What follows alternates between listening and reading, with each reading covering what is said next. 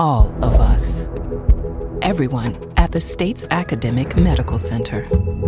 All working together to deliver complete care now and for generations to come. All over the state, including hospital and clinic locations from the Delta to the Gulf Coast. All for one reason you, the University of Mississippi Medical Center. All for your health. This is an MPB Think Radio podcast.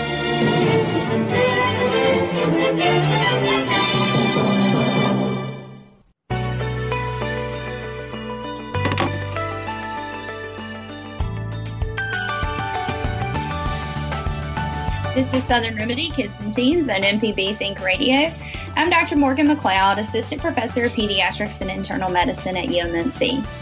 Today we have Dr. Jeremy Courtney on with us. He is a pulmonologist at UMMC. Um, pulmonologists are lung doctors, and so he is a lung doctor at UMMC. And so today he's going to be talking with us about different lung diseases like asthma, COPD. Uh, we're going to talk a little bit about the damage that tobacco can cause to your lungs and lung cancer. So if you have any questions or comments, we would love to hear from you. Give us a call this morning at 1 877 MPB Ring. That's 1 877 672 7464. You can also send us an email as well to kids at mpbonline.org. So, welcome, Dr. Courtney. Thank you so much for coming on with us today. Awesome. Thank you for having me today. So, tell us a little bit about what you do at UMMC as a lung doctor, because a lot of times our lung doctors are also trained in the ICU as well. Um, so, tell us a little bit about what you do there. Okay. I'm currently a second year pulmonary critical care fellow, and under that, uh, we manage outpatient lung diseases as well as inpatient. And it's a variety Usually it's asthma or COPD population, um, a little cystic fibrosis as well, and a lot of the rare things throughout the state. Um, so we manage that a lot from the outpatient standpoint, and in the event that they are admitted, we usually help them out there too.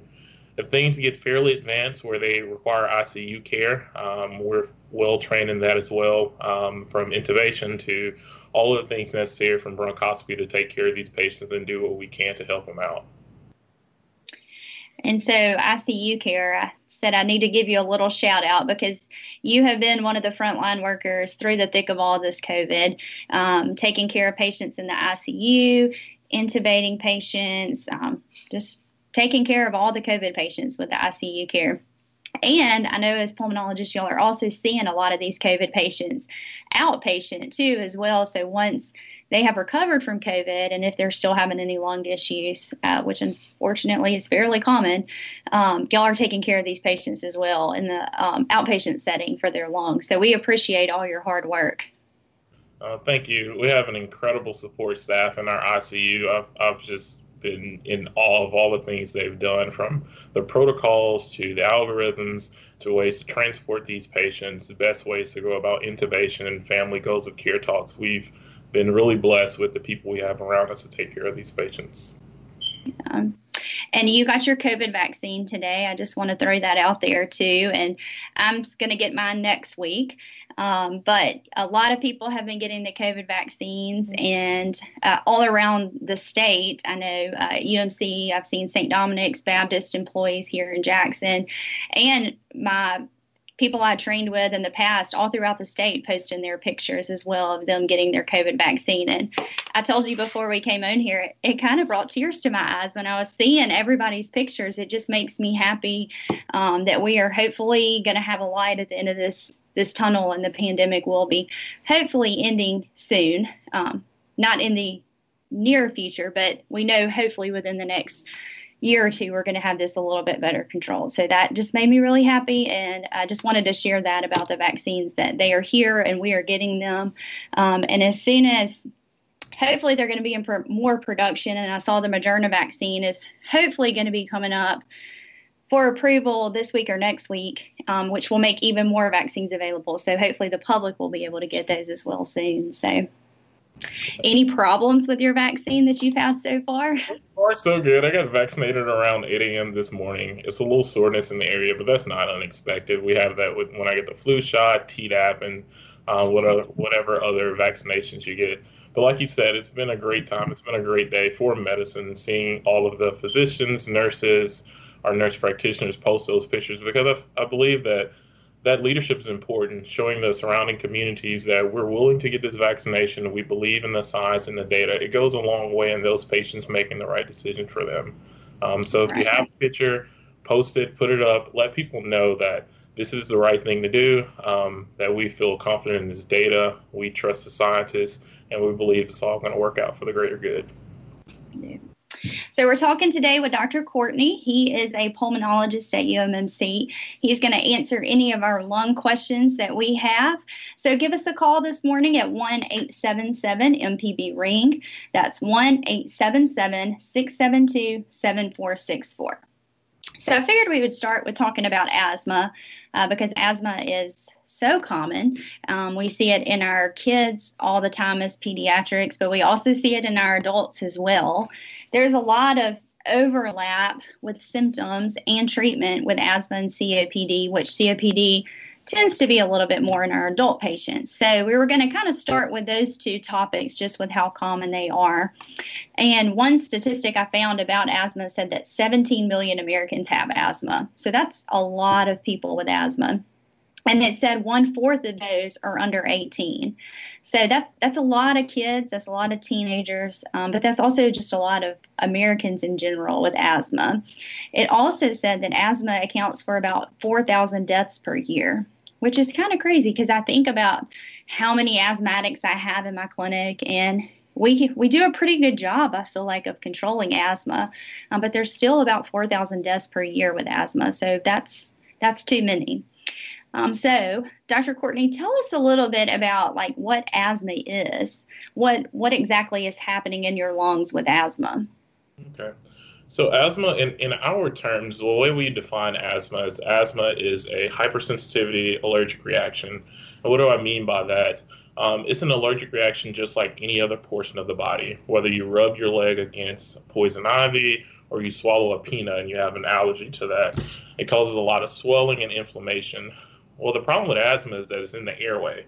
And because it's in the airway, that leads to all the symptoms that we know, whether it be the shortness of breath, the coughing, the obstruction, which ultimately leads to wheezing.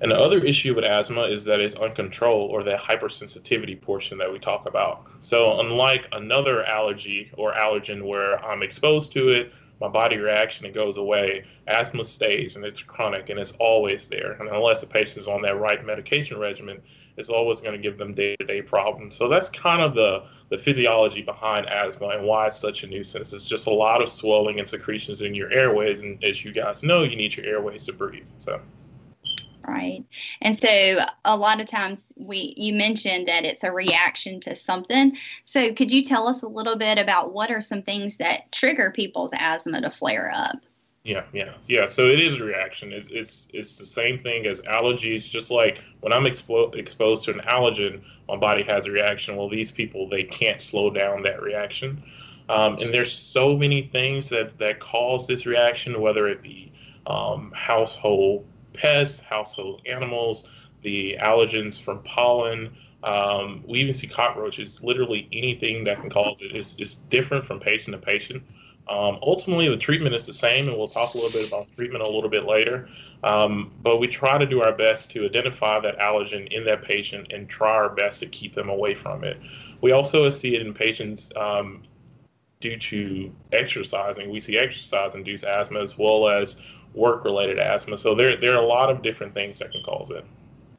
Yeah. And colds this time of year, I feel like um, we always used to joke in pediatrics, especially when the fair came to town, it was time for the asthma to start seeing the asthma patients because the fair usually comes around October, which is when ragweed comes. It's when the cooler air comes in, and that's when we would always see our asthma patients come in.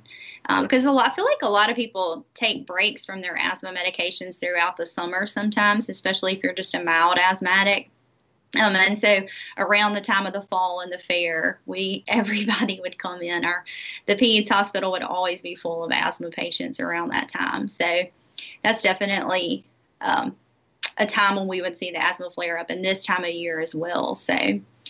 Um, tell us a little bit about how you diagnose asthma. Do you have to see an asthma specialist, or can your pediatrician or your general doctor diagnose asthma? Yeah, so generally, um, your general doctor can diagnose asthma. You need what's called PFTs or pulmonary function tests to make that diagnosis. We have a lot of patients out in the community who carry that diagnosis of asthma, but they haven't officially had those PFTs. And without those, it's, hard to say exactly if it's asthma or not. Uh, PFT stands for pulmonary function test, and it's exactly what it sounds like. It's we are getting measurements of how much air you can get in your lungs, how much you can get out, how fast you can get it out. And all of these things help us with that diagnosis. And the main thing we're looking for is that obstruction, like we talked about earlier.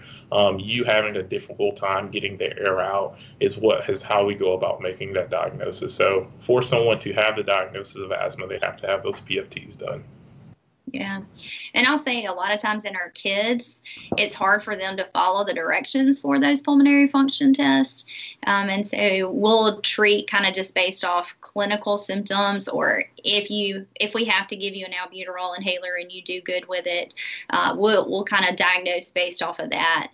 Because I, I probably would be about five, six, seven years old before you truly can follow the directions because it's kind of um, you got to take a big breath in you got to blow out and hold it for a certain amount of time and and that can be harder for younger kids to do. So we can diagnose it in our younger kids just based off of symptoms uh, but we do like to have the test done because that kind of lets us know too how severe your symptoms i mean how severe your asthma your disease is and that definitely is important as we'll talk about with COPD, we really need those tests for that. Um, but for younger kids, sometimes it can be a little bit trickier.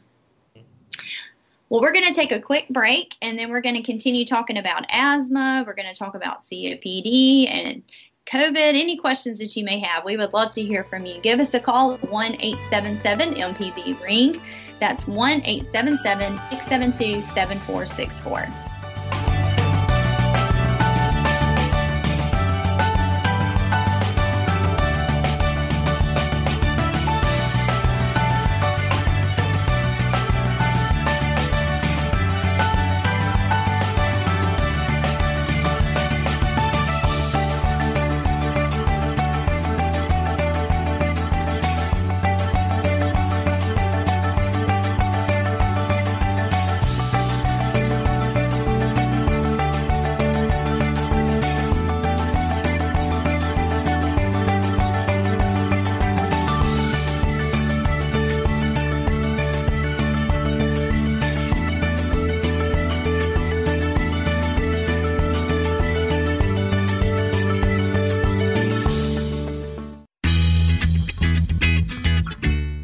Professor Richard Gershon from the University of Mississippi School of Law, host of In Legal Terms.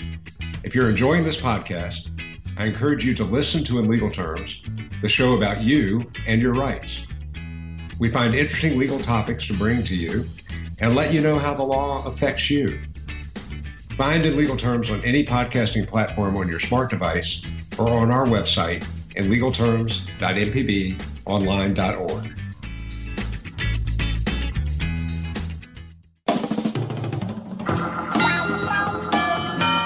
This is an MPB Think Radio podcast.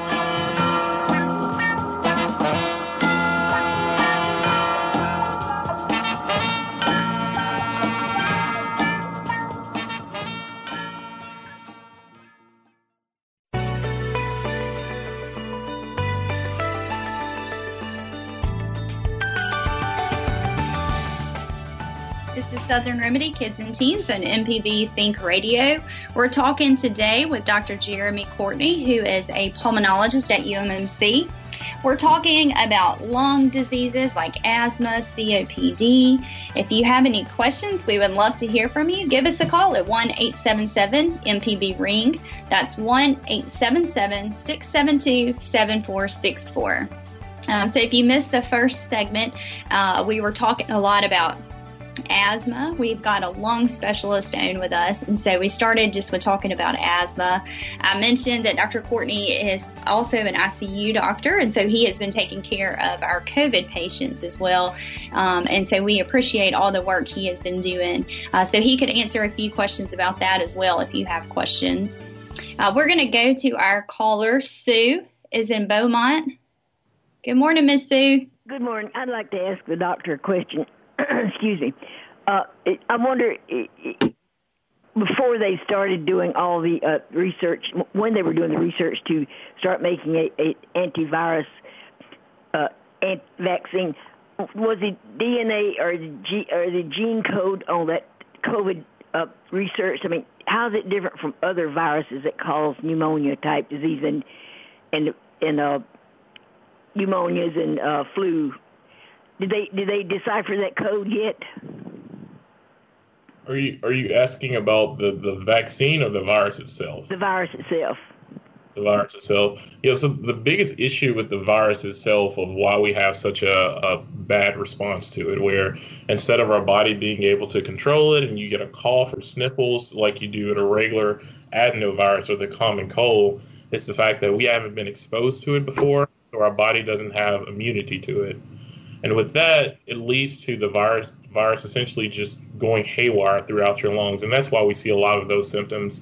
So it's, it's not the virus itself; it's not anything as far as the, the genes in the virus. It's the fact that we don't have any immunity to it. Um, our hopes are as we get this vaccine out, um, we'll see that patients will develop antibodies, and they won't have such a harsh response to this virus. Does that, does that answer your question? Well, I, I was just wondering if it, how how different is it from the other viruses that cause uh, pneumonias and flu? Got you, got you. Yeah, so the viruses, each virus is a little different. Um, some viruses are a little bit more deadly than others. This one's a little bit on the higher end as far as mortality goes, but a lot of that's contributed to the fact that it's so new. Um, we as humans haven't seen it before, and since we haven't seen it, your body doesn't have a way to fight it. And if it doesn't have a way to fight it, that's how we end up in the situation we're in right now. Um, but the hopes are as time goes, we're, we're, obviously with the vaccine, things will get a little bit better. Well, thank you. No problem. Yeah. Thank you so much, Ms. Sue. Yeah, we, you know, the coronavirus itself is that class of viruses has been around for a while. But the thing with viruses is that they change, they can mutate, and with that comes our body responds differently, like Dr. Courtney said, when it hasn't seen this particular virus. Um, the SARS CoV 2 is the name of the virus, commonly known as COVID 19. Um, it it's changed, it's mutated so that now our body has never seen this type of virus. Yes, we have coronaviruses around us, but this particular virus is different. Um, and hopefully, with this vaccine, like he said, we can all build immunity, we can build antibodies so that we can fight this off when we do when we do experience the virus. And we'll go to our next caller, Dan, who's in Yazoo City. Good morning, Dan. Good morning. Good morning. I I was listening to Dr. Courtney explain the uh, mechanism of uh, uh, asthma. I'm, I'm just a bit confused, and I, maybe there's some other folks that are out there that are like me. Uh, I understand it's a, an allergic reaction in the lungs uh, that evidently stays there, and you uh, have to take medication uh, to keep it under control.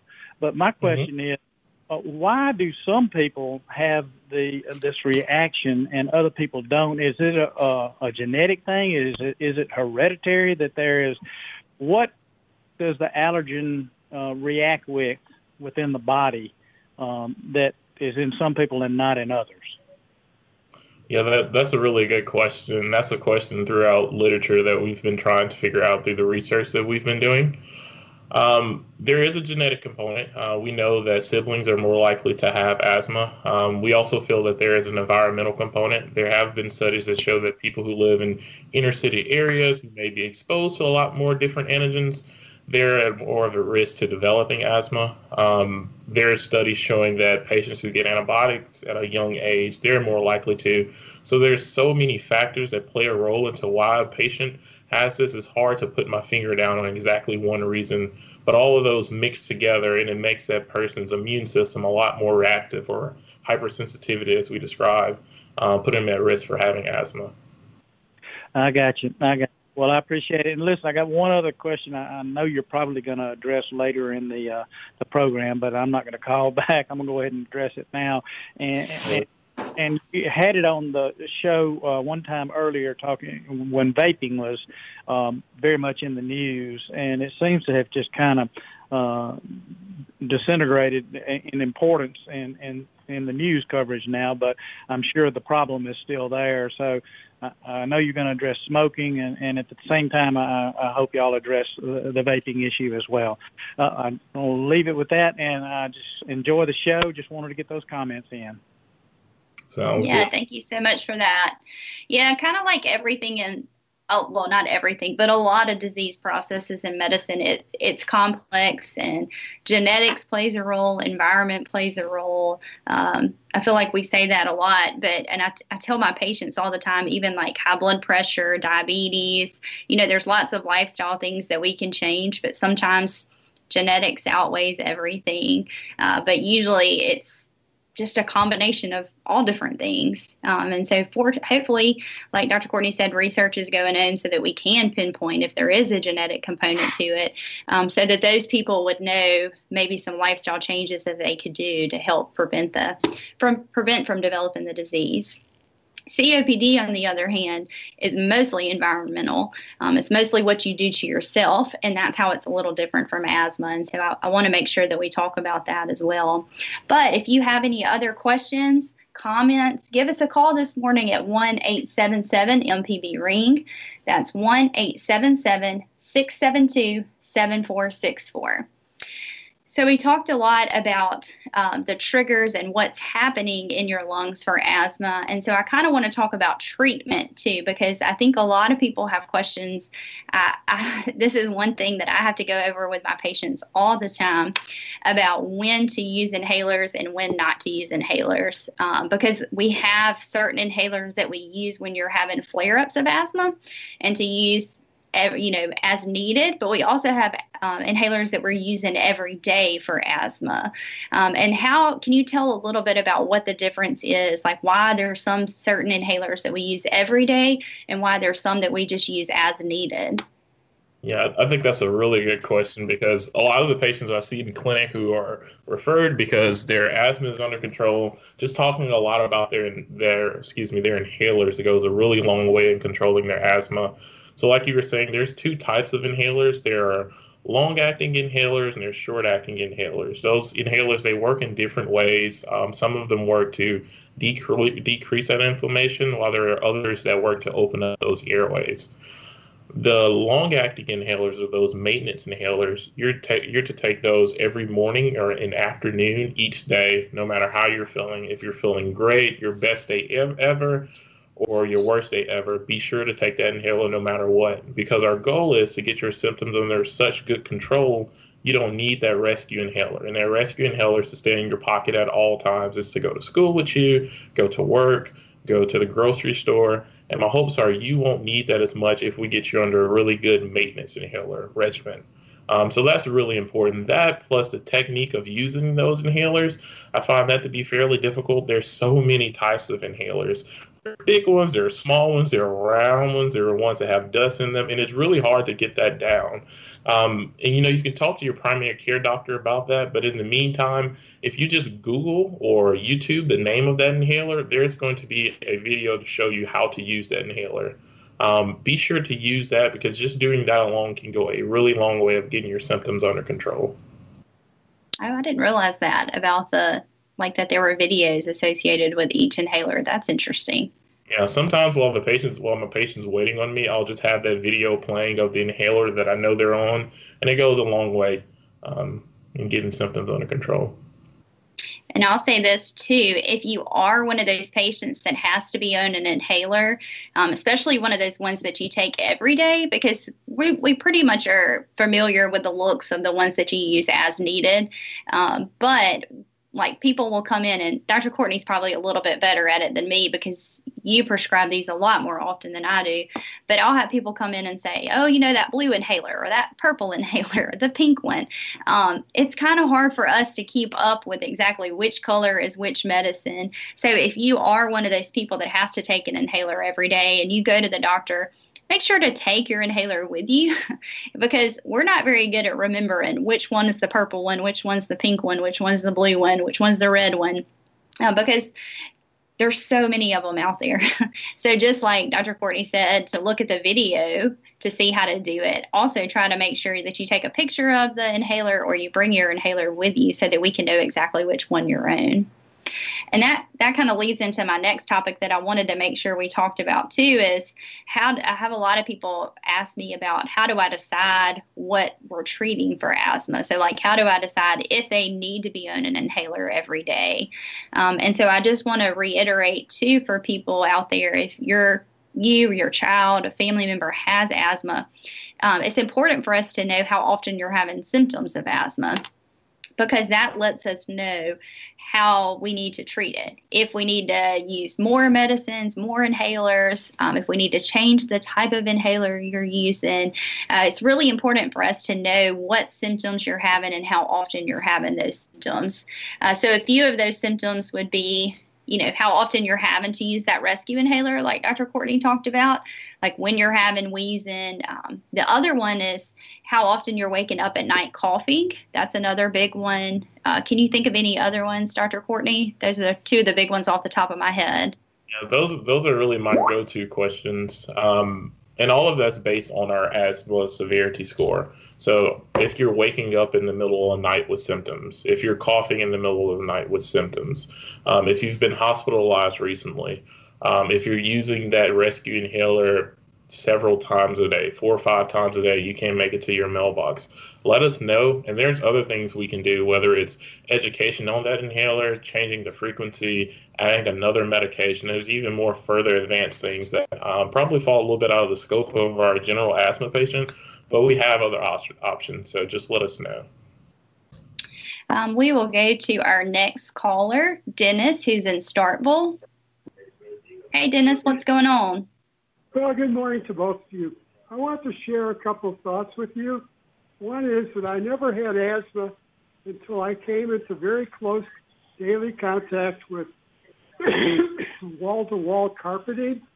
And subsequently, I heard that, that many installers of wall to wall carpeting within five years come down with asthma. And secondarily, I also found that a trigger for me was sodium benzoate, the food additive to preserve food. And I wanted your comments about both of those items. That's that's a really good point that you bring up, um, Dennis. Work-related asthma is real, and we see it quite often in our clinic. Um, and the way that it usually presents is a patient such as you who just started a new job and ever since I started that new job, my symptoms or my shortness of breath has gotten worse and worse. But it gets better on the weekend when I don't have to go to work. All of those things are symptoms that we're looking for to make that diagnosis of work related asthma. With that being said, the two biggest things that we can do is one, the inhalers, like we talked about. We can start you on a different regimen. Usually, our work related asthma, they don't require a regimen that's that extensive, possibly just a Symbicort or an albuterol. Um, but the biggest thing that we can do, and I know it's difficult in some in most situations, is to avoid the exposure if at all possible. So finding a different area to work in that job and things like that.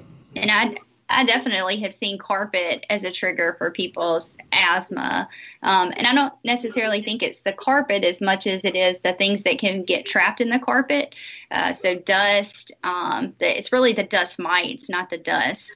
Uh, pet dander. So, if you have pets and all of that getting trapped in the carpet and it stays there, uh, it's a lot easier to clean if you've got like wood floors or tile floors than it is if it's trapped in the carpet. Um, so we'll see that a lot, especially in our younger kids' allergies, um, but adults as well too. Thank you so much, Dennis, for your call. We appreciate that. Uh, we're talking today with Dr. Courtney, who is a pulmonologist, a lung doctor at UMMC. We've been talking about asthma, but we're going to continue talking about anything and everything lungs. We're going to hit COPD next, but if you have any other topics you want to talk about, we would love to hear from you. Give us a call at 1 877 MPB Ring. That's 1 877 672 7464.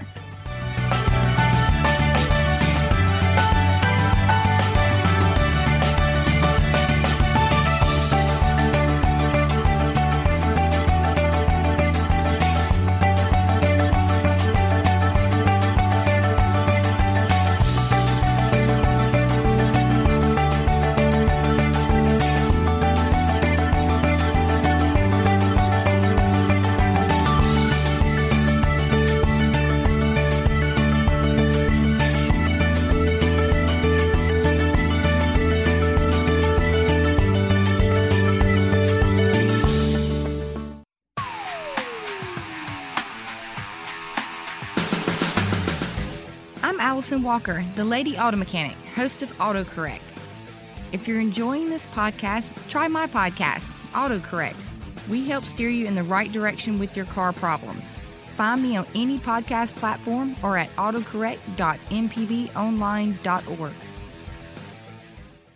Hi, I'm Ryder Taff, co host of Money Talks. Each week, we take your personal finance questions and tell you about a money topic we hope you find helpful. Podcasts can be found on our website or on your smart devices podcasting platform. This is an MPB Think Radio podcast.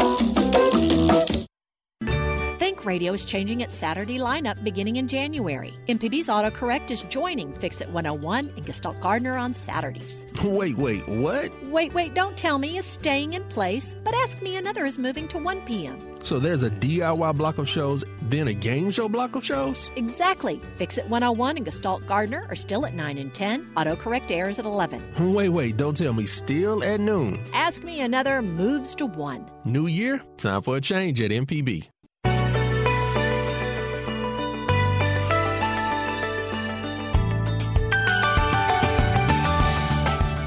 This is Southern Remedy Kids and Teens on MPB Think Radio.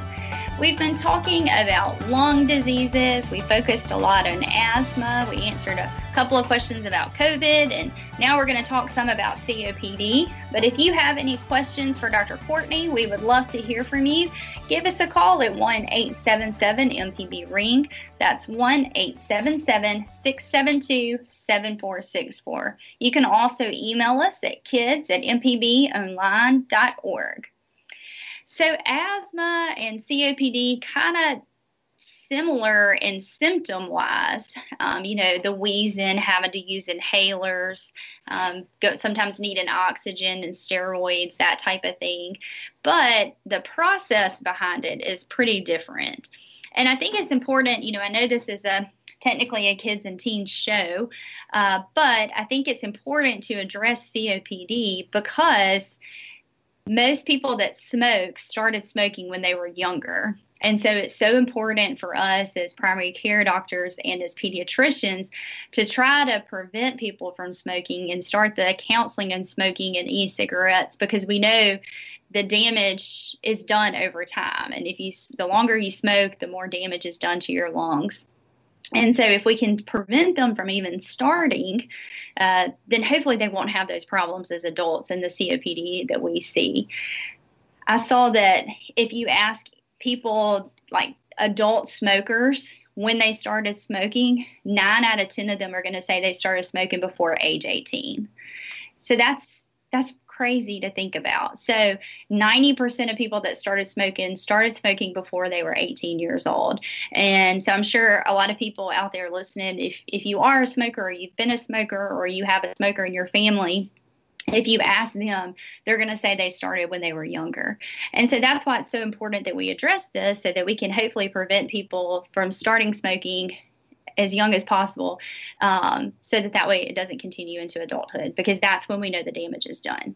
So, that being said, COPD, um, chronic bronchitis, chronic emphysema, those are other terms that we'll use a lot of times for COPD as well. It kind of falls under this big umbrella.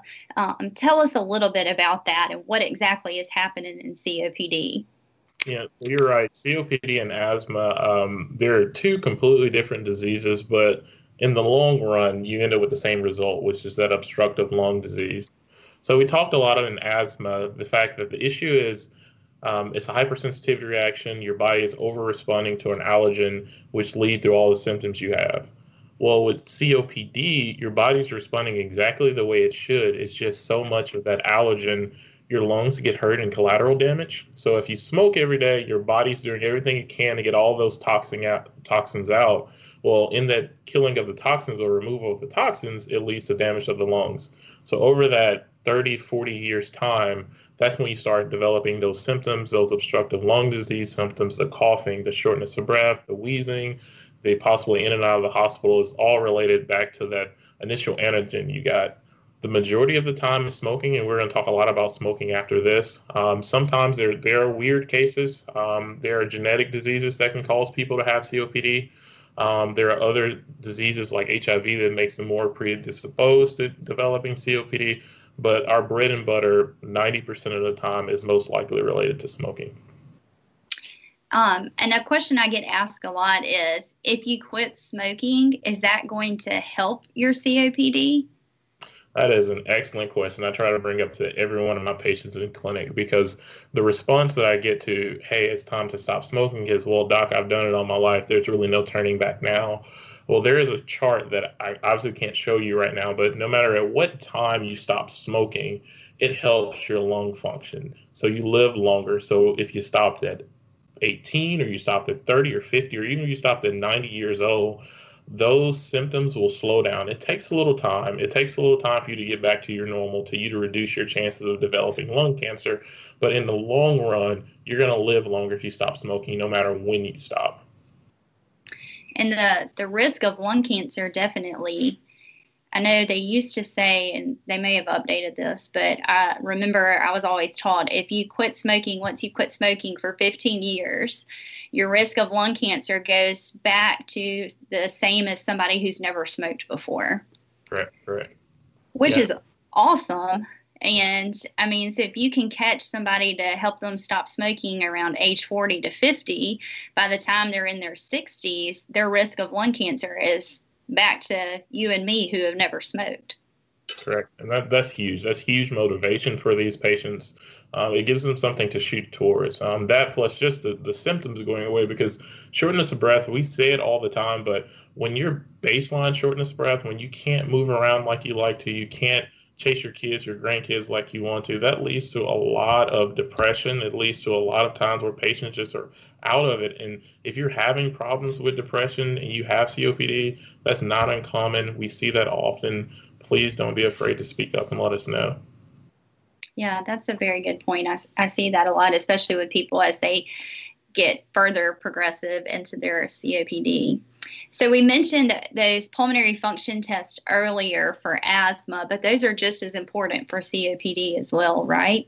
Correct, correct. Um, we're looking for the same essentially mechanisms, some nuance to that statement, but for the most part, we're looking for the, sta- the same obstructive pattern with the history of smoking and the imaging. If there's something on your imaging that looks like COPD, all those things point us in the same direction. We'd like to get PFTs, um, just like you said, in your younger population and our older population who has really, really advanced COPD. It's hard to get that amount of air out of your lungs. So sometimes we can't get it in that patient population base, but for the most part, we like to get those PFTs or those pulmonary function tests for who all weren't with us before um, to help us make that diagnosis. Right. And you can get COPD, although not common. We're talking mostly about smokers, uh, but you can get it from secondhand smoke too. Um, um, so we have to think about that in our kids and teens as well. If parents, grandparents smoke, it's doing damage to secondhand as well to the kids, um, to other household members that live in the you know live in the house with you and lung cancer as well. We do see a we have seen a rise in never smoker lung cancer. Um, a lot of that is in women, and the thought is is that the man of the household or the dad of the household smoked, and they were exposed to that. So we see that as well Our never smokers to develop lung cancer. So you or if anyone else is around you smoking, it, it puts you at risk for a lot of things. Um, and and that's just not COPD. Smoking in general any disease process that you lay out, smoking makes it a lot worse. So whether you have diabetes, hypertension, kidney disease, all of those things, smoking isn't making it any better. Yes, that's a great point. Um, heart attacks, Mm-hmm. Uh, strokes, those make you at higher risk for that. Another one that I don't think a lot of people think about is uh, the damage it's doing to your blood vessels. And so, a lot of people with like chronic leg pain, that people have problems with their legs a lot. Uh, we see that a ton in smokers. So, your your legs hurt, they get really tired and achy after you walk just a few steps. Um, that also can be a cause from smoking as well. and we have treatment options too. Um, I don't I don't want my patients or anyone who's listening to think that you're on your own is just going to take cold turkey to throw down cigarettes. We have nicotine patches, gums, medication. We have things like the ACT Center in the Jackson area. All of these things are resources we can use to help you stop smoking. So just let us know. Yeah, and I'll say this too on the medications. Uh, a lot of times, because people are concerned about the medicines and the side effects, but I feel like they're pretty well tolerated. Um, I feel like Chantix gets a pretty bad rap for side effects, especially with the the funny dreams that a lot of people get. But I also have a ton of people that take it and do just fine with it and quit smoking. It is very effective if you take the medicine at helping you quit smoking. Right, correct. And I tell my patients all the time when it comes to smoking, none of the inhalers I have, none of the treatment options I have compares to the benefit you would get from stop smoking. So if we don't stop smoking, then all of that goes to the wayside. There, there's no benefit of those inhalers and things like that. So um, that's step one is the discontinuation of the smoking. Well, we are going to take our last break, but we've got some time left. So if you have any questions about lung problems, uh, we would love to hear from you. Give us a call at 1 877 MPB Ring. That's 1 877 672 7464. And we'll be back after a quick break.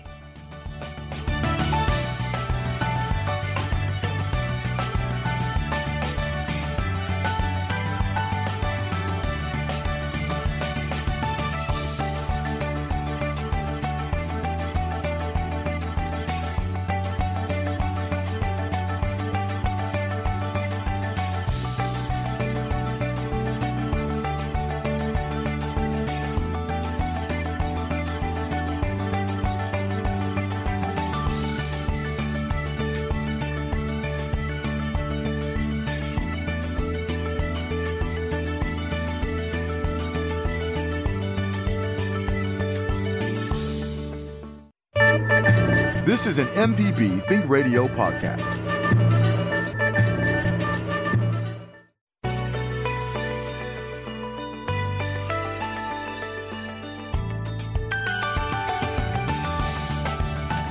This is Southern Remedy Kids and Teens on MPB Think Radio.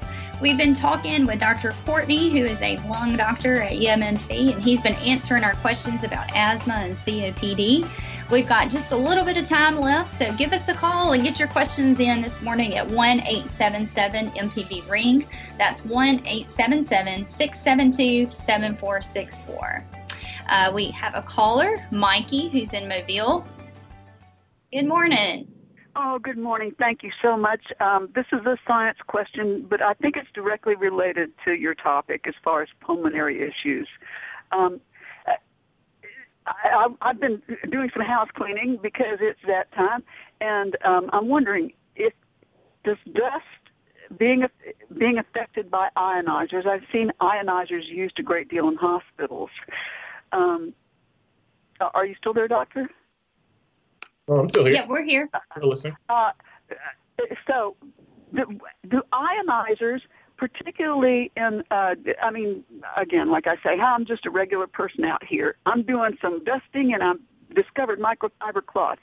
Using an ionizer or ionizing things uh, in conjunction with that, like, you know, passing it over it, um, to, does that remove more dust? Does that help with these sorts of um, susceptibilities to severe allergies and such. Uh, like an air purifier? Is that pretty like what yeah, you're talking little, about? One of the little plug-in things, you know, that, that, they're made by a bunch of different companies and, and have been for a long time. Um, it, I, it just struck me, and I just thought, well, who could I ask this question about? And then I thought of my friend that I've known since childhood, who has such severe dust allergies that he quit going to office work like 20 years ago. Um, yeah, I I'm not sure like how well they work for dust. To be honest, I mean I know they're good at removing particles, so I think that it would be decent. I think to best benefit, I know what the allergist will tell you if it's more dust is your trigger, because um, we've had Dr. LeBlanc on here before, and he's talked about the best thing if dust is your trigger is to pull up your carpet um, and to get mattress covers. That's going to be your biggest things uh, to help with your dust triggers. I don't know exactly how well the ionizers and the purifiers are removing dust as much as they are just the general air particles, like how great that is. I just know allergists in the past have always told me uh, pulling up your carpet um, and putting mattress covers are going to be the two best things to help you protect from from dust well, I, if it's your biggest trigger. I did both of those a long time ago. Fortunately, I'm not afflicted with those things. I'm a gardener, you know, and so I'm, I'm blessed to be able to do that and be outside a lot. And I have pets too, probably too many. Um, but, yeah. Uh, yeah. well, do? I'm you know, sorry, Mickey. Like... I'll have to do a little more, uh, Mikey. I'll have to do a little more research in that, and I can ask. Um, I'll I'll make sure to ask Dr. LeBlanc and try to get back to y'all here um, about that to see because he's the allergy expert and he can help us a lot with dust. And so I'll make sure to ask him that and try to find that out for you. I knew I could count on you. Thank you so much. Yeah, thank you for calling us. We appreciate it. Um, we'll go next to Michael, who's in Starkville. Hello. Michael. Hey, good morning. Yeah. Good morning. Hey, uh, so, so doctor and everybody, uh, about five days ago, all right, uh, real quick uh, uh, backstory. In early October, I had uh, spinal fusion therapy, and I've been uh, having uh, in-home uh, physical therapy uh, since, and uh, still pretty well. And then about I don't know seven days or so ago, I started feeling weak, and uh, I probably got an Apple uh, uh, iWatch, right? Or iWatch, just Apple Watch, and uh, um, for to help me with uh, physical therapy and uh, upping my my physical game. I'm starting to get uh, I'm starting to get uh, high heart heart rate uh, um, alerts. I get like 125 beats per minute while at rest. And uh, now, where before I could just walk up the stairs pretty easily, I was getting like six stories a day, and uh, um, I get to the stairs and I, I got to stop. I can't I can't walk, walk any further. I'm so short of breath, and my heart is pounding. Uh, I got an appointment with my doctor, but you can't get place, you know, very quick quickly anymore. Don't want to go to ER. Think about uh, telehealth guy. Uh, what would you recommend, doctor? So I think there's lots of different things that could be going on, Michael. And I think the biggest thing is getting in to see your doctor. Um, a lot of it could yeah, just that, be deconditioning. That's not, that, that's not until the uh, 22nd. So that's, I mean, um, okay. Um, well, so a lot of it could just be deconditioning. You know, that's a pretty big surgery that you had with the back surgery and recuperating oh, no. and yeah, recovering. So you, have remember, you have to remember uh, that I uh, had the uh, physical therapy and making progress on leg strength and uh, uh, you know standing. Yes. But after it, before I had surgery, I uh, had zero uh, um, zero mobility. I just come up from work religiously, and uh, so. Uh, um, yeah. Well, some of the other things, Michael, I would think about is um, a blood clot. You know, blood clots, you can get those are unfortunately fairly common after surgeries and prolonged. Um, if you haven't been as mobile as you normally are, infection is always the big thing. You know, when they do any type of surgery and you put any kind of hardware in your body, anything foreign, there's always a risk for infection. Um, so I would, you know, those are two of the big things that I wouldn't want to miss, and make sure you're getting checked out for that. Well, surgery was over two months ago, and these symptoms uh, kind of were, were a pretty rapid onset. I was doing really good on physical yeah. therapy, and but uh, but just in a matter of days, right? So uh, I went from walking two miles a day to I can't walk up the stairs in just a matter of days. Yeah. You know, and Mikey, I mean, Michael, you may even need to go to the ER. You know, we don't like to tell people to go to the ER if we don't have to, but if, if you're not going to be able to be seen for another five days, um, and your symptoms are that severe, it may be that you need to go to at least an urgent care or to the ER to get checked out because, like I said, blood clots, infection, um, and an abnormal heart rate, would, a heart rhythm would be the three big things I would be most worried about. You know, you're still considered post-operative if you're within that eight-week time period. So, um, I would recommend getting checked out, which it sounds like you are, but probably sooner rather than later to make sure it's none of those severe complications that could be. Um, so we've got just like one minute left, Dr. Courtney. Um, thank you so much for coming on. Uh, just give a quick plug about uh, smoking cessation with the ACT Center and the hotline. Um, and lung cancer screening. Can you sum those up real fast for us? Sure. Yeah, like we talked about, we have options to help you with smoking, whether it's the medications. We have an ACT Center here in Jackson. I believe there's some other ones across the state. We also have a hotline to help you. So there's so many resources. Not only stopping smoking is important, we also believe that preventative care is important. Preventative care is specifically lung cancer screening, because like we talked about, if you smoke and you smoke for a while, you're increasing excuse me, increased risk for lung cancer. So if you're over the age of 55 and you've been smoking for more than 15 years, let your doctor know that you would like to talk a little bit about lung cancer screening. Okay? And get your vaccinations. Vaccinations are important as well. Was that enough? Yes. yeah flu shot, pneumonia shot, definitely. If you have lung disease, you need to make sure you're getting that. And then hopefully the COVID vaccine soon as well. So, um, Dr. Courtney, thank you again so much for coming on. I think we've had some wonderful callers and we appreciate that. Everybody have a happy holidays. Please stay safe, wear your mask, wash your hands, avoid big gatherings. Um, and this has been Southern Remedy. Stay tuned for NPR's Here and Now coming up next on MPB Think Radio.